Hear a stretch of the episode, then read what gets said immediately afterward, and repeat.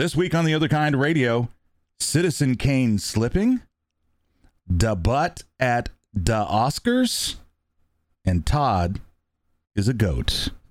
All that and more headed your way. Today is May 1st. Happy May Day.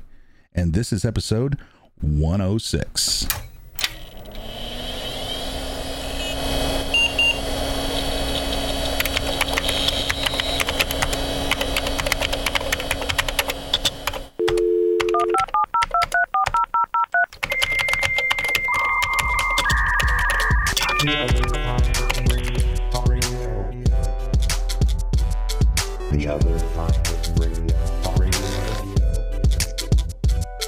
The Other Kind Radio.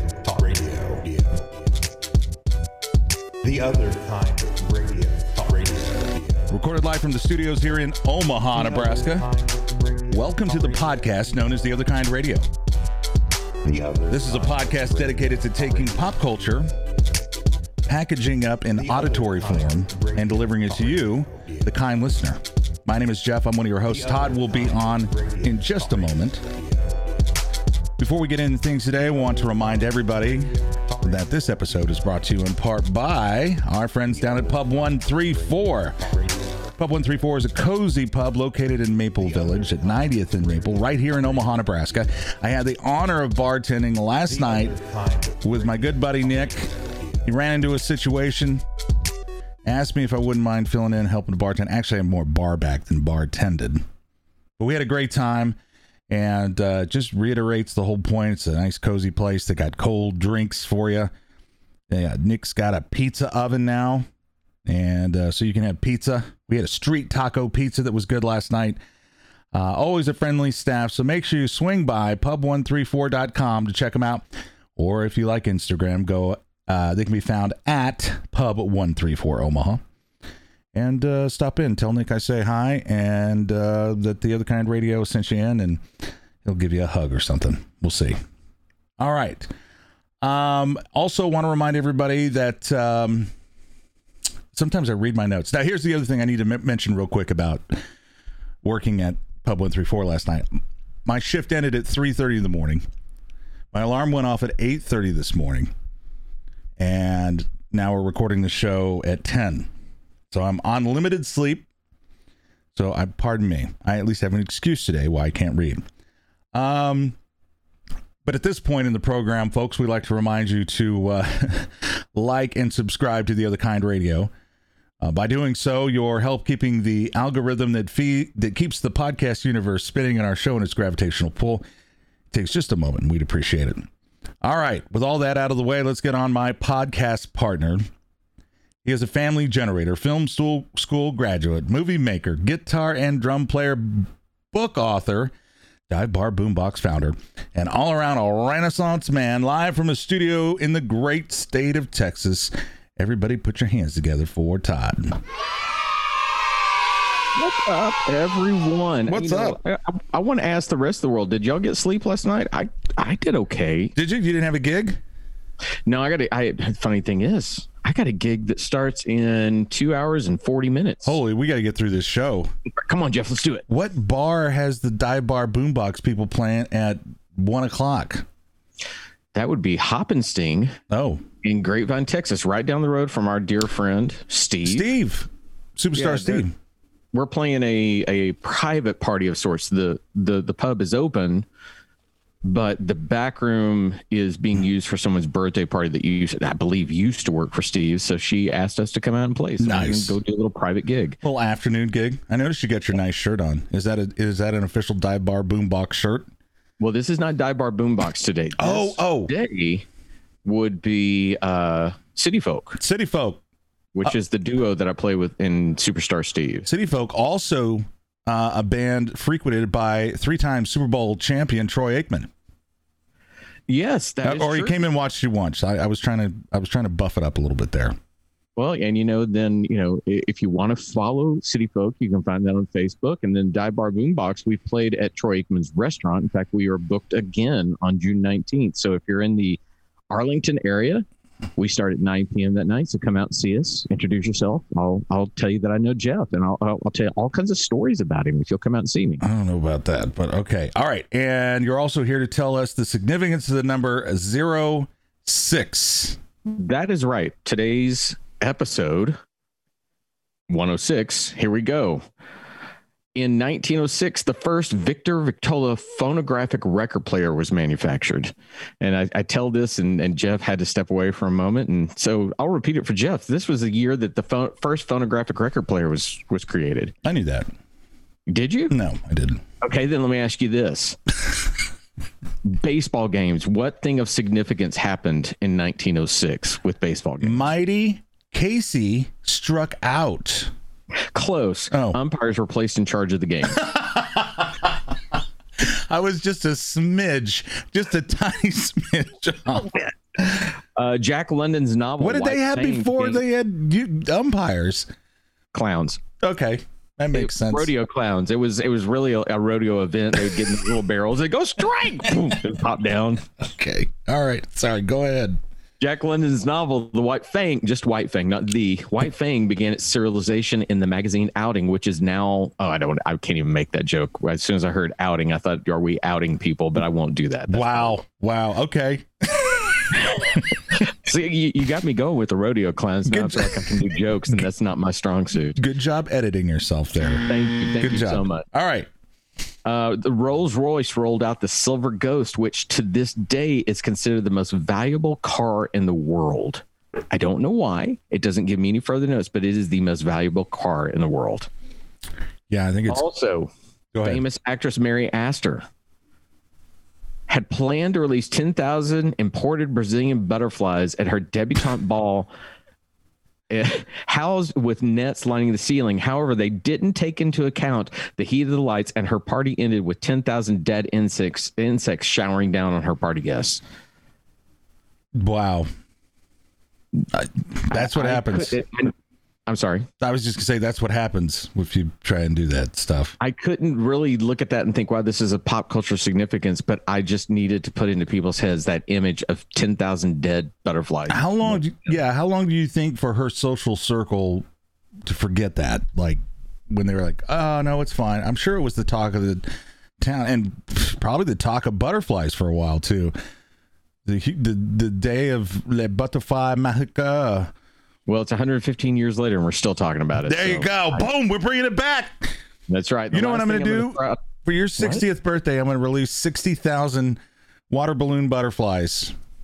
Water balloon butterflies. I think that's the name of our next band. All right. The last thing I'm going to throw out, the first animated cartoon called Humorous Phases of Funny Faces was copyrighted. Don't know exactly what that means, but hey, that was the nascent days of film. I think people didn't feel the need to protect themselves. Wasn't that where Iron Man started? No, I don't think so. Can we go back to Outing magazine? That Let's go back when I self-edited myself. That was kind of funny. So you set the bar and then you just drop it. Thank you, Todd. Thank you for the significance of the number 06. And continue to enjoy doing that. So before we get into the kind listener, here's what we're going to do. Today we are going to cover just a little bit of news, and then we're going to give you the recap of the 2021 Oscars on a couple different fronts because according to the ratings, Todd and I were one of four people that watched it. So we're here to give you the lowdown on that, just some interesting things that happened, and then we'll release the results of the prediction contest, of which... was a tough evening for me. But before we get into that, and I even hid this from my podcast partner, as I was scouring the headlines, I saw the following, and this is off of boingboing.net. So if you ever, where do you go for your news needs? Boingboing.net. Boing, boing. They can have that free. Headline. Citizen Kane loses 100% fresh rating after 80-year-old negative review added to Rotten Tomatoes. So there you go, Todd. Citizen Kane is a crap movie now. So I did see that. You did? Oh, okay. Damn it. Thought I had one on you. I saw that come across and I thought, man, this is yeah, this is a lot of fun when it makes news that the film that, you know, and again, this is a talking point. It's nothing more. There's no such thing as the greatest film. However, can you make a case for the fact that it changed a lot of things, the way people saw film, did film? I'm shocked there aren't more negative reviews, because if you go back and look at all the history of the crap that that film went through and what Hearst did to it, this is the only negative review they were able to find. Yeah, well, and I have something to admit. I actually was the person that wrote this 80 years ago. This is before we had our conversation. I just like what they wrote. Now, keep in mind, the rating slipped from 100% to 99%. So not a huge shift there. But this person wrote, and I just had to giggle because it sounds like something I would say. Quote, Citizen Kane fails to impress critic as greatest film ever filmed. It's interesting. It's different.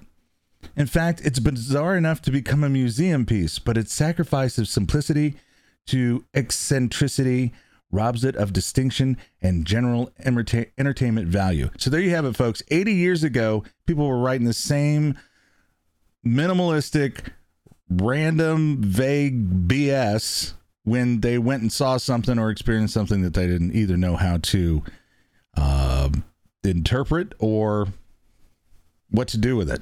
So there you go. So when this came out, that was the first thing I wanted to do. I was like, okay, I want to read this review. And you're exactly right, because it reads of a person that can't see that, oh, they're doing new things with film, things that we didn't expect. And what to them seems like show off for the sake of showing off, right? Change the way we made movies. Now they do in their talk about that he gives a zealous and effective performance in the title role, so they give him some accolades for acting, but they just effectively call all the framing of shots, the uses of in fact, there's one call out to the photography, how it's so dark they can't see anything. And that's almost what people celebrate now, is how the deep focus, how you could have something in focus in the foreground and 30 feet away have something in focus. And that takes a ton of light to do that, especially when you're going to have shadows all around it. So come on, it's one of the greatest movies ever, but you're going to tell me there isn't anyone in the world that hates it? Please. I can just see the headlines now. Todd Hartzell's Into the Light. Go see it. The beautiful thing is Todd never took the lens cap off the camera, so it's completely dark. 90 minutes of pure imagination. Pure imagination. Then they'll rip us off because we're doing Willy Wonka. Yeah, this review reminds me of two things. One, the Yelp review. Sorry, Yelp. Or social media review. We'll say that. That's like, you know, Todd and Jeff's, you know, disco diner, which needs to open. Great food, great atmosphere, but the chairs are uncomfortable. 1 star, right? This review is like the tomato had just a little too much tomato taste. 1 star. You know, it's interesting, but these are the roots of minimalist Jeff, where they they just try and compress it. Let's go into reviews real quick on Rotten Tomatoes. Why the hell do I need to know Zippo 394 Texas, what they think of Citizen Kane? The idea that Zippo. That place rates, I was panicking. No, I love it. I love it. But that place automatically. Now, I do like, let me say first that Rotten Tomatoes, I like how they bring it all together, and I can go. And what I like about it is I can go and I can find 20 critics I like in one place and go, okay, I see what they say. Right. But the fact that then they also weigh into what the overall rating is because Zippo didn't like it. I'm like, no, I don't mean to be ugly. His opinion is completely valid, right? But not on a criticism level. Criticism, you should be educated to an extent within the art that you're discussing. You aren't just some ding dong. I have a friend who used to write, and I tell him all the time, I'm like, as a musician, I'm offended by many critics that don't play anything. And then he points out to me with that, he's like, yeah, but trust me, and he knows more about music history than anyone I know. And these people that are critics there's a reason for it, but at the same time, it doesn't mean that everyone's going to like everything. So I have no problem with this person not liking the movie. It's still a great movie. And if that person was still alive today, because trust me, they died 1 year after writing that. Basically, God went, you're wrong. But that person would probably look and go, wow, I might have been wrong. And Roger Ebert was the king of doing that. He was like, I was not in a place to see that. I seen it. You know, he would change his opinions, and he would change them the other way too. So right. Whatever. And it's funny to have this conversation, because believe you me, I'm not losing sight of the fact that here we are about to critique the Oscars. And it's a tough role, because especially working in production, there are a lot of people that worked really, really, really hard on the Oscars this year. There was a vision, there was a goal, you know, there was a project, and the project was completed. And it's hard for me to, and this is even in the conversations you and I have had, it's hard for me to pass judgment, but I guess it's just, you know, we are in our own heads. There are things that we'll talk about today that I saw on the Oscars that made no sense and evoked an actual emotional response. So I guess we're hardwired that way. But, you know, the idea for me is always the people at the top that are coming up with these, not the cat that's running camera or the jib or running audio. Those cats are just doing their jobs, which I think they did a pretty good job of. All that being said, let's get into the 2021 Oscars, because I want to keep you on time today. And I know I said in the intro we would talk about the Oscars and then the results, but we're actually going to go reverse. I'm going to change the order up. What's that? I said, oh. So the results are this. Out of 24 possible correct answers, Todd got 17. Do you have a calculator nearby? I'm sure. Yes, it's called my brain. Go ahead. Okay, what percentage did you get right? 83. Really? You can do that in your head? No. Nice. Damn it. You didn't tell me you were going to do percentages, you jackass. Sorry. That was awesome. I just might edit that whole thing out, because you were just like 83. I was like... Fucking yeah, all right. If Shelly were up here, she would say that's my complete BS moment. I'll just answer anything so I seem smart. I don't mind. What is it divided by? I can't remember how to do. You got 70% right. Okay. Yeah. 83. A solid C. Yeah. Yeah. Well, average. A solid C. Average. Yeah. I beat your ass and you're calling mine a C? Whoa. Let's not put the cart before the horse. I'm sorry. Go ahead. Tell the people what happened. Yeah, so average. So you and, I don't know, a plain taco. That's what you got. Now, on to what I did. I got 8 out of 24. Solid 33% correct, which is a hard fail, but... If this percentage was compared to baseball, I'd be in the Hall of Fame. So that's the way I'm looking at it. We have plain taco with his 70% and Hall of Fame Jeff with his 33% correct. All kidding aside, Todd, this is the third year in a row that you have trounced me. And I know I have a little speech I give every year, but here's what's going to happen. Things are going to change. I'm going to get on PPEs or PEDs and PPEs. I'm going to get on the Ps. All the Ps of what will be taken. I'm going to come back with a vengeance. I'm going to make friends with Steven Soderbergh, and I'm going to tell your favorite director, what's his name, Spielberg. He and I are going to become besties. I'm going to get an inside track on this, because this is embarrassing. But congratulations. Can I offer you something before we even get into breaking down the Oscars? Yeah. Don't get with Soderbergh, because he will famously project something's going to win and be wrong. So that's the wrong person. We'll discuss that at some point. Well, then we're kindred spirits at heart there. Yeah. Yes, you too. Yeah. You two are like a pair. So we can quickly go through kind of the main categories. Okay. I'm just going to go down the list, because I don't want to get all crazy. But anyway, actor in a leading role, we both missed. Yeah. And what a shock! Maybe I'm kind of bearing the lead here, but what a now I get it. There was some shock because Chadwick Boseman didn't get it. I can't say that word. How do you do that when after they've passed? Promising Posthumously? Posthumous, yes. Yes. I had to interpret. Well, yeah, because all I could think of was like, you know, roasted sandwich or something. I don't know what's going on. So they saved it for last, which is also not normal, right? Usually it's best picture that's last, right? Or director. Right. And that's even where I was going with the Soderbergh thing. You know, Soderbergh was in charge of it this year. So the biggest thing that they did with the thing was to put actor last. And it's a lot of people's opinion that they did it because they expected the poignant moment when Chadwick Boseman would win posthumously. But, and that's the note you want to go out on? I guess they wanted that to resonate. Okay. You know, look, here's the complete truth to it. This is probably the most diverse, racially diverse Oscars they've ever had, because you had people of color, you had women, you had all kinds of things winning. And I think more than anything, what they wanted was that last moment when this African-American man who passed away was going to win, according to them. The sentiment was there, but really, if you looked in the trade papers and things, there was a ton of buzz about Anthony Hopkins and people. This was a masterclass in acting.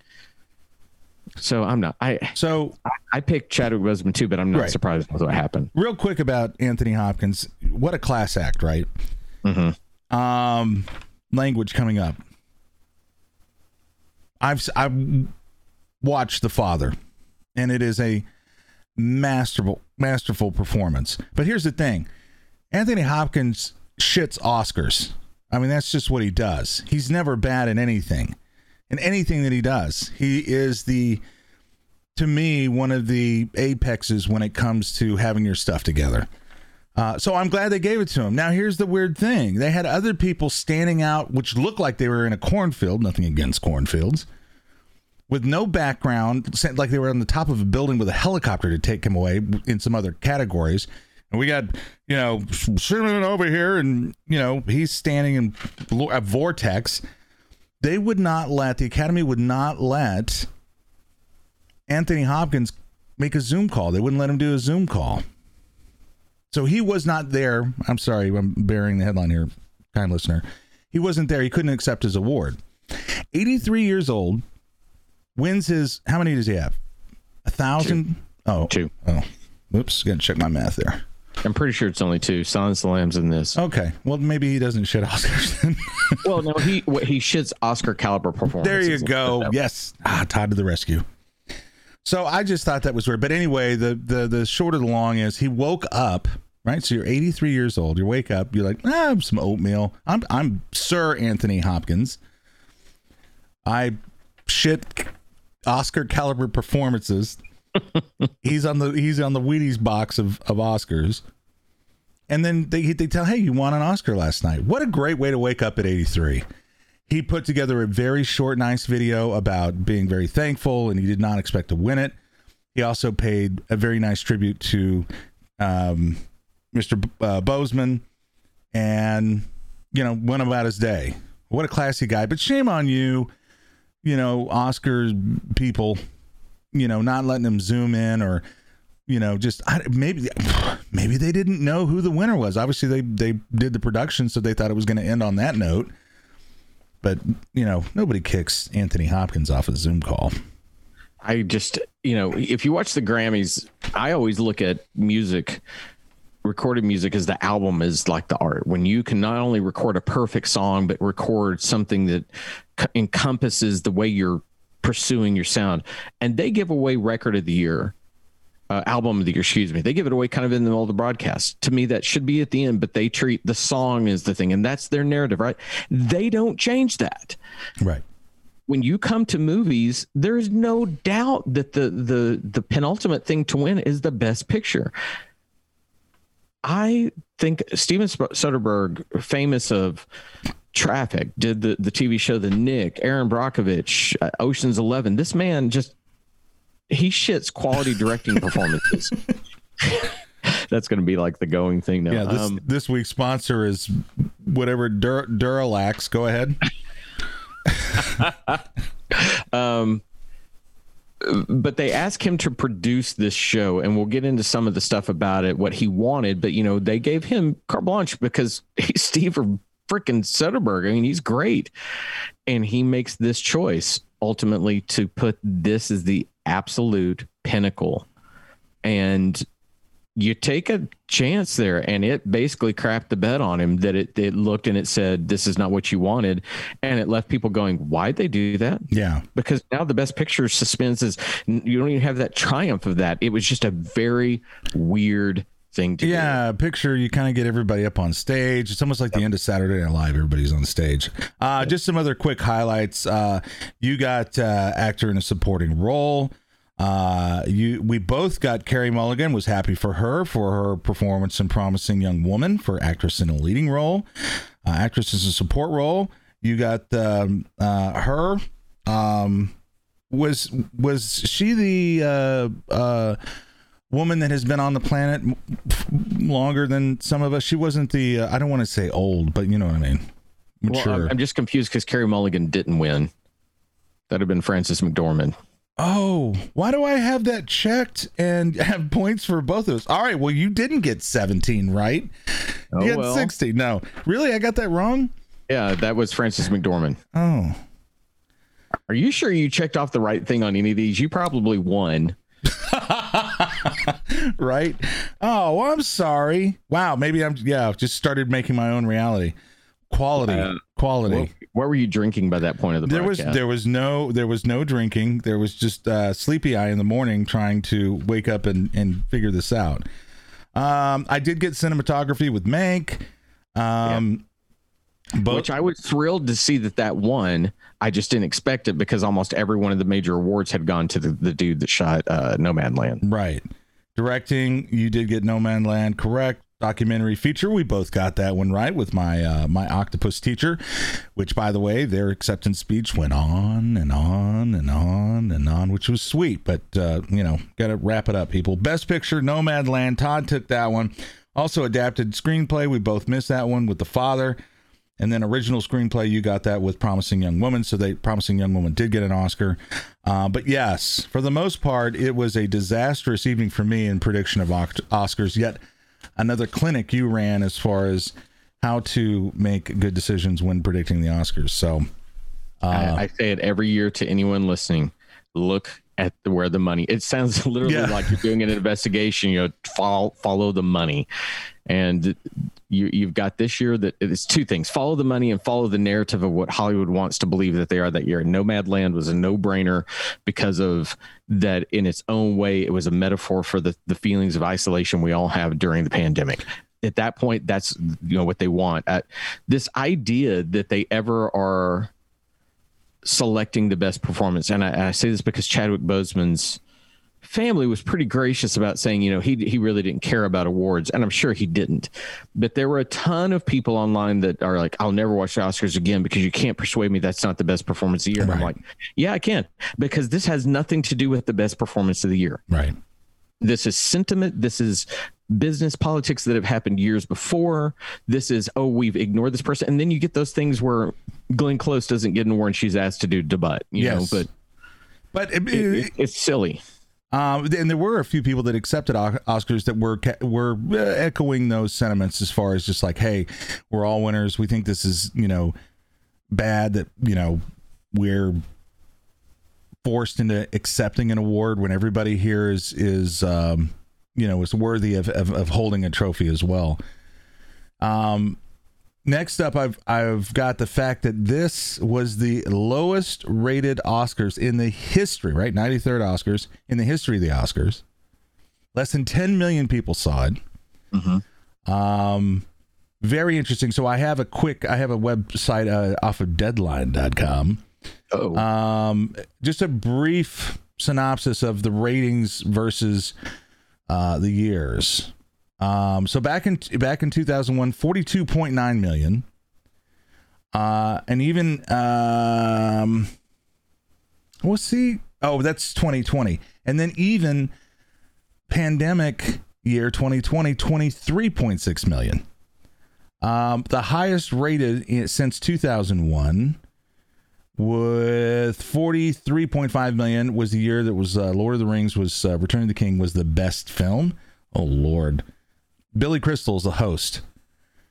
They're in a downward spiral. I'd just be interested in hearing some of your thoughts. Is it content? Is it the fact that they're not having a host anymore, or are people just wising up and listening to the word of Todd as far as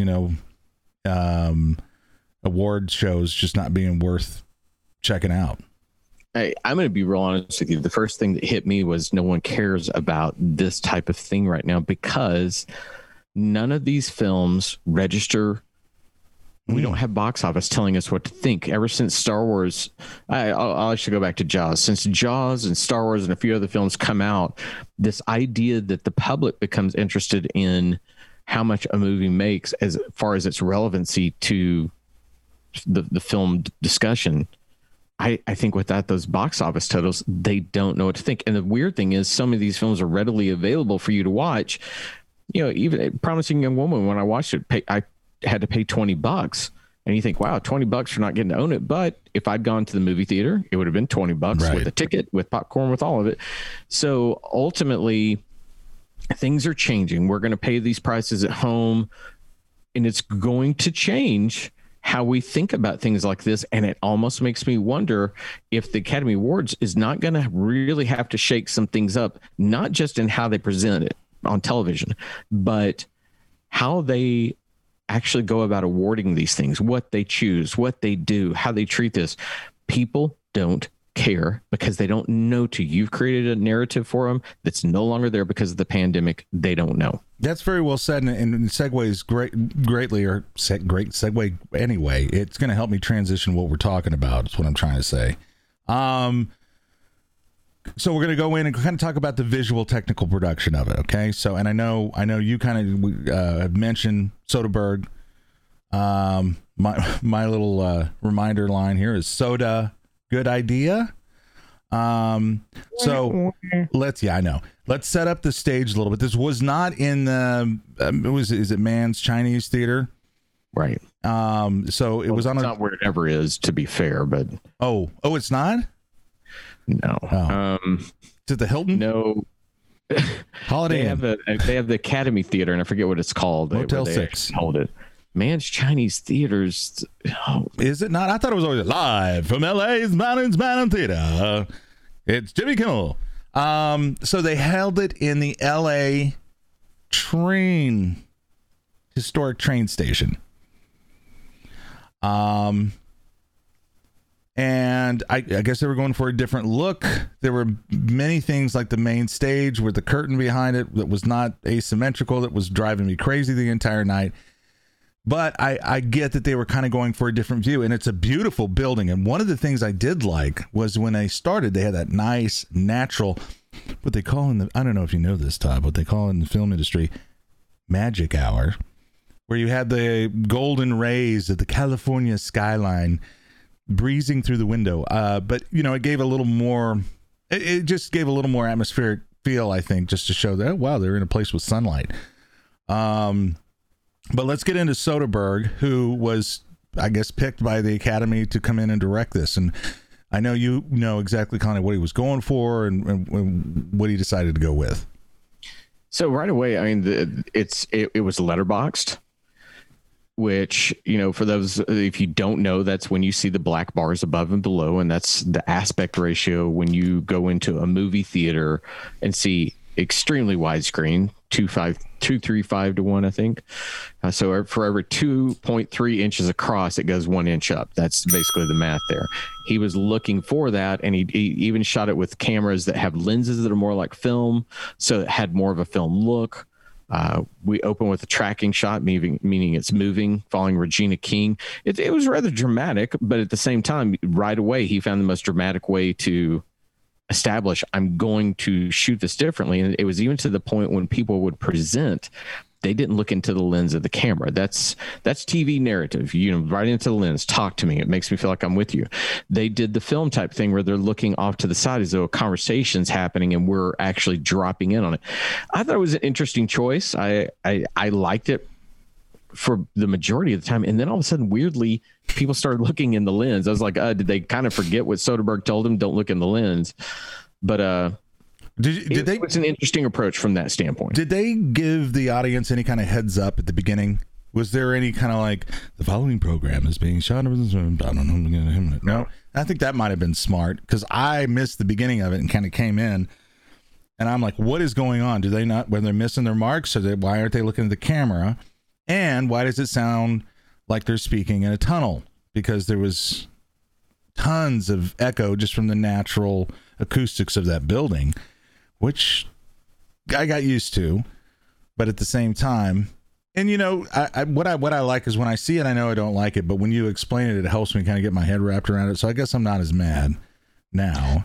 Well, I mean, they took a chance on it because when you go for live television, we are so used to when anyone talks to us, they're looking at us, they're there with us. And so it was, I'd never thought of it. It could have been off-putting to somebody that didn't know that was their approach.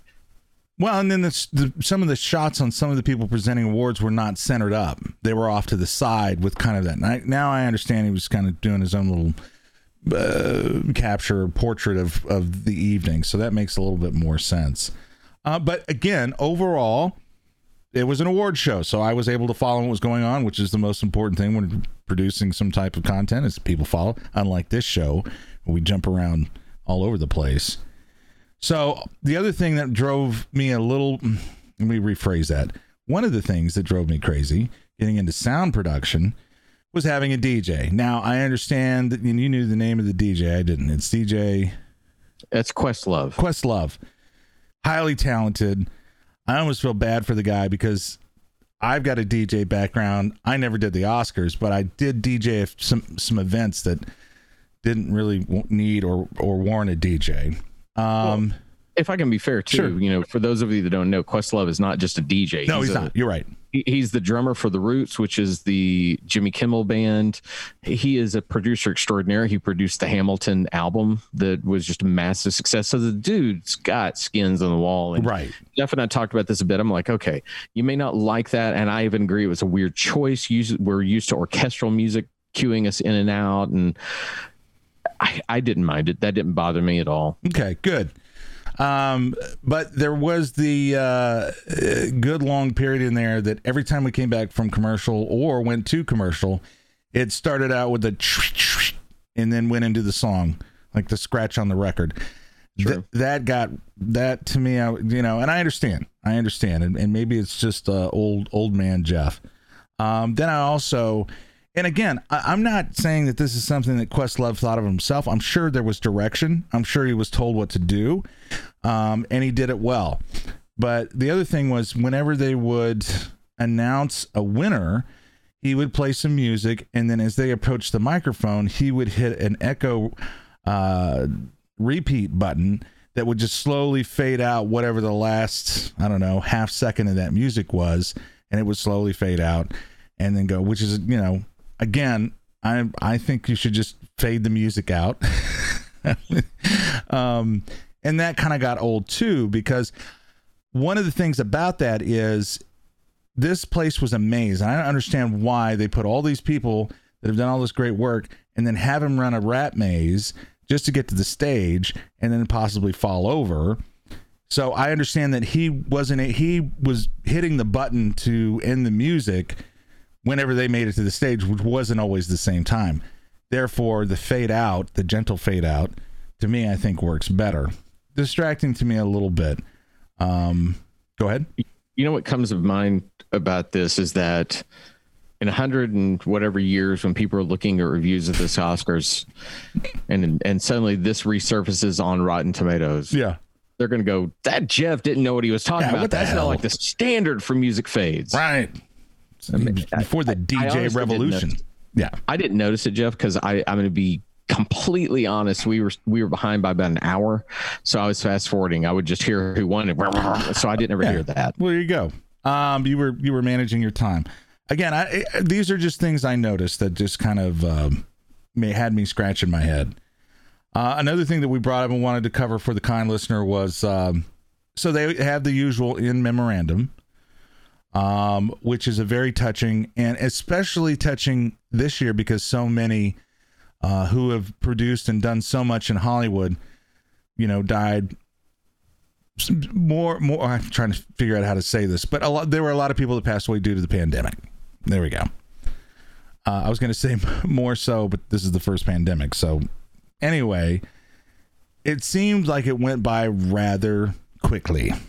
Like they could have slowed it down a little bit more so you could kind of see everything that was going on. I think you said your daughter even noticed that. Yeah, I was going to say when an 18-year-old who has the attention span of an 18-year-old says, why are they playing it so fast?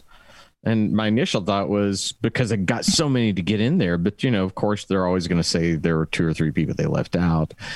There were just some weird choices. That's where it got into the first time that I kind of thought, what's he doing? Why is he trying to speed this along? If anything, that should be long, luxurious dissolves. And especially if you're going to do a film thing, that's what I kind of found surprising. It should have been, you know, it should have been almost that Orson Welles type thing where one person's on one side of the screen, the other fades in and it fades off and it's telling a story. And it was just like, there were times, you know, my wife go, oh, I can't believe they died. I'm like, who? I didn't see it. Right. And stick with the theme, yo. If you're going to do... Then during the end memorandum, that's not when you go to the orchestral music. Start playing Had the Time of My Life or... It's horrible. Okay, that brings up something that if I don't say this, my wife will probably run up here and do a podcast all on her own telling us what idiots we are. And that is that she was so livid with Angela Bassett's introduction of the In Memoriam. Because she made it into this bombastic thing with this. And I was like, okay, the end they're kind of just going for the almost like you're in church moment. And then it went on for 6 minutes. I was like, holy crap. You know, all they had to say is we in the film industry, this isn't just a business. This is a family. And like any family, we lose our loved ones. Let's take a moment to remember. And don't need. Yeah. Okay, so we go through the in memorandum. It's fast, and you know I'm like you. I'm watching it. I'm like, oh no, oh that's right. You know, it was just like so many are gone. Then we come back from commercial, and my skin starts to crawl when I guess one of the co-hosts, and I don't remember this gentleman's name, comes out with a microphone. I was like, hey, how's everybody doing? And everybody's kind of like caught off guard because now we switched from we're going to shoot it like a movie to now we're on a game show. He's like, hey, we're going to do some trivia. And I'm mortified. I'm mortified. And then he's having to like get the crowd pumped up. We just watched In Memoriam and now it's come on, liven up. What's going on? It's like we just saw a bunch of people that did a lot of stuff and aren't going to do that stuff anymore. So then here's the trivia. And mind you, kind listener, for a good 5-6 years of my life, I DJ'd weddings and events. So I've done the, hey, how's everybody doing? And you get nothing. And then you got to go and get them all hyped up. So the trivia was this. We're going to play a song and we need to know if it was nominated for an Oscar, won an Oscar, or wasn't nominated at all. So the first song they play is Prince, Purple Rain, which the score, I think, did get nominated, but his song, Purple Rain, didn't. And I can't remember who he handed the microphone to in the crowd to help out, but she went on a tirade, and there was a good 4 or 5 seconds bleeped because she was saying something about whatever. So that was a little uncomfortable. So they kind of go around. And I'm literally crawling the sides of the wall in the room because I'm so uncomfortable with this whole like, hey, let's have a trivia game thing that I managed to get my senses realigned. And who is he talking to? But not Meryl Streep, but Glenn Close. Glenn Close is going to play the trivia game. And then somehow she ends up doing Da Butt on national television. Da Butt was a song that came out way back in the day, 90s, I think. And it was just this doing Da Butt and you shake your butt up and down and all this stuff. Todd thinks it was scripted, but they say it was improvised. But I mean, you know how people will do bingo cards for shows? If Lassie falls in a well, you know, you cover that spot. Lassie steps on a toad, cover that spot. Well, whoever had the $1 million ticket for Glenn Close does Da Butt on national television during the Oscars, congratulations, because I would have never guessed that was going to happen. So first off, that was Lil Rel Howery who did the segment. He was in Get Out. If you've seen Get Out, he's the guy that picks up our main character at the end of it. And yeah, I mean, that's so first off, that's why when he spoke to Daniel Kaluuya, who won the Academy Award, he was in Get Out also. And so they were co-stars. And he even joked in some point about, yeah, I picked you up at the end or something like that. Okay, first off, there's no way that that is completely improv, because she knew stats about that song. And when it came out, she had to, there's no way she just knew that's that right. Yeah. Now, her getting up and doing it, him asking her to do it, and she does it, that might have been improv. Yeah. Those segments happen in tons of live settings when you're in the commercial break to keep people going, smiles on their face, and keep them engaged. That's what it felt like to me. I felt like, did we come back too early? Seconds, too early? Yeah. It's like, why am I seeing this? And so they cut a ton of things from the Oscars. We don't see the people performing the songs, which I'm okay with. Yeah. I mean, that's, I'm not there to watch somebody perform a song. But if I may bring in one thing Jeff and I talked about, there are things that we liked that where they showed people talking about their jobs and things like that. And we may go into that more in a little bit, but I don't need to see this. Yeah. What I want to see more of is that kind of thing. If you want to make this like a movie, show me what it's like to make a movie. Teach me things. Yeah. You know, those of us that are fanatics about this, sure, you're not going to teach me anything, but I like to see those people talking about it. Yeah. Yeah, because, you know, for a visual medium, when they get up there, you know, I'm Jeff, and I'm here. I'm going to deliver the Oscar for sound editing, and then it's this like saddest sentence written. Sound editing is when you take the sound and you make sure that the voices match up, and then it's going to, how's that sound? Ha ha ha! Laugh, right? And you're just like, but if they could go in with some detail, and I want to touch on Harrison Ford just a second. Teach us a little bit more. They did do have some people talk about the first time they went to a movie. I thought that was neat. You know, Reese Witherspoon mentioned like the first movie she went to see. Those are the things I think will drive people. Before we get into Harrison Ford, the other thing I wanted to add that you made me think of was in the beginning, it's like it started out with these, okay, we're going to shoot it like a movie. We're going to have these really great scenes. We're going to have all this action and this and that. And that's, for me, was when they came back and we're like, hey, let's do some trivia. I'm like, what happened to the movie aspect of this? Yeah. We suddenly are now doing something different. And again, I'm sure on paper it looked good. And there were people that make a lot more money than I ever will that signed off on it. But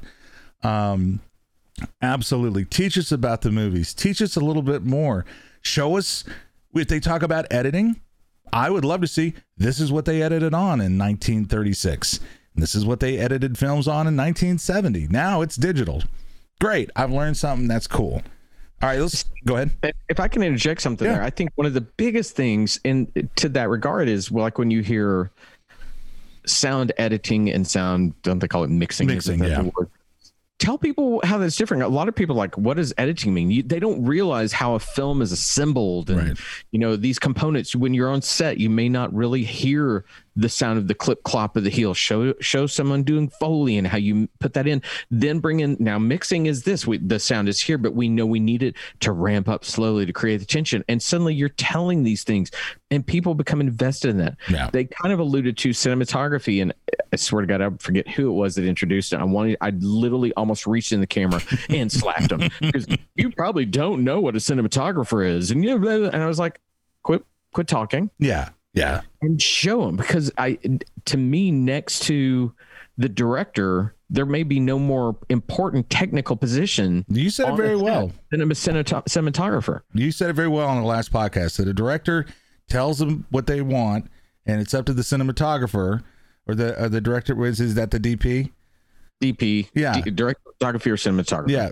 Who actually makes it look like it does. So Nomad, with all its beautiful scenes, the cinematographer was the person that arranged and made all of that happen with the guidance of the director. So yeah, they've got to be very talented when it comes to it. Yeah, and when you get down to that kind of discussion, and I will not go off the rails with this, but there are so many awards that are not given. Assistant director does so much more than just assisting the director. They help with who's on the set. They arrange the movement within the frame. They help all these kind of things. And the fact that we don't acknowledge those people right in any way, shape, or form, even with technical awards, which is another thing. Did they talk very much about the technical awards this year? No. I guess they don't think people give a about that. Right. And listen, that's a good segue into Harrison Ford, who came out to talk about, I think that was editing, right? Yeah, it was editing. And it was great. I mean, you cut to, there's Harrison Ford. And, you know, I think that's part of it, too, is a lot of people go, you know, obviously you have the red carpet and the dresses and everything else. But a lot of people, you know, just like to see their actors in an element outside of film. And, you know, I love Harrison. Very awkward. I know he's a super painfully shy guy and doesn't necessarily like everything that the fame from Hollywood has brought him. But there he is on stage, and he starts talk about editing, and he starts reading, what were they, daily notes from dailies? So. Yeah.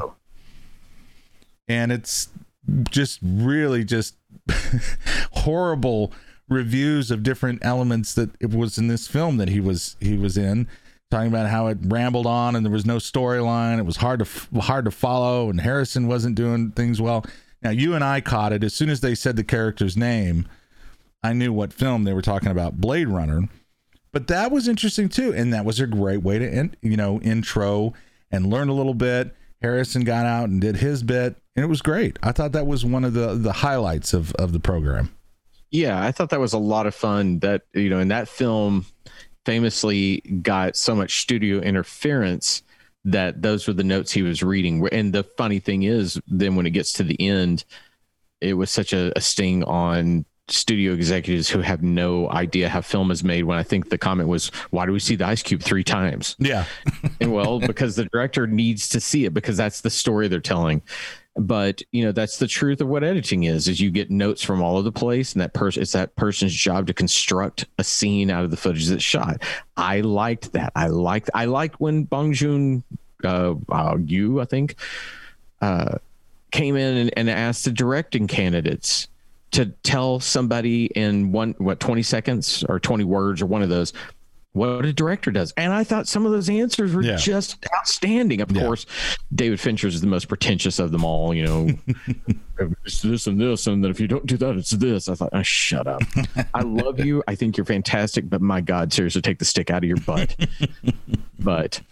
The butt. All right. Well, I'm just going to leave it at the last thoughts here, because I know you've got to get on your way, and we've been in the ear of the kind listener for almost an hour now. We're trying to limit that, make sure we're keeping it nice and tight. But any last thoughts on the Oscars? You know, it's the same thing I say every year. It is predictable. You can look at these things. You're always going to have surprises. There were some this year that really floored me. I still do not understand giving Frances McDormand that award. Yeah. Because it was just another Frances McDormand performance, which is solid, but she didn't change anything. She's done things before where she changes herself. And then this one, it was just the same thing we've seen before. Look, if you really want to know what the best is in a year, I say this every time, go look at the AFI. They release a top 10 list that tells you film and television, and they call them noteworthy achievements. That's where you should go. Congratulations on watching a 3-hour commercial for the film industry. If you watched it. Right. Well said. And again, with that, you know, being too critical, there are a lot of talented people that put on that show that did whatever they were told by the director or the producers and how they wanted to put the show together. Kudos for trying something different too. I do have to say that it was a nice surprise to see them shooting out of the train station. Amen to that. Yeah. And you know, there's some stuff to work on, but I invite them to call or right into The Other Kind Radio, info@theotherkindradio.com. Todd and I will come out and produce it next year. Guarantee it will have more than 9 million people watch it. Hopefully. Directed by who? From where? Oh, God, what are these guys going to do? We could just... But the train record we create would make more people want to watch it than anything. Exactly. They were like, how are they... So the So the Oscars this year are going to be a podcast. And then whenever you picked one and you were right, I would just overrule it. Say, nope. Oh, that's where our game show element would come from. Right. Whatever Todd got correct, Jeff would go, right. Wrong. No whammies. Best film is Garfield's Lasagna Weekend. Thank you. That's a rated classic. Well, my thanks to you. Thank you, Todd. And thank you, kind listener, for listening to yet another episode of The Other Kind Radio. Again, we do ask that you try and subscribe or like the podcast. It does help. And if there are any topics or anything you'd like to talk about, make sure you contact us. info@theotherkindradio.com. info@theotherkindradio.com. And remember, we got that Other Kind Radio hotline, 214-843-1149, 214-843-1149. You guys go out, have a nice weekend, get some pop culture, stick it in your ball cap, put your ball cap on your head, and then just walk around town saying, I got pop culture on my head in my ball cap, and see where that gets you. And as you're doing that, stay safe. Have a great week, and remember, we are The Other Kind Radio. The Other Kind Radio.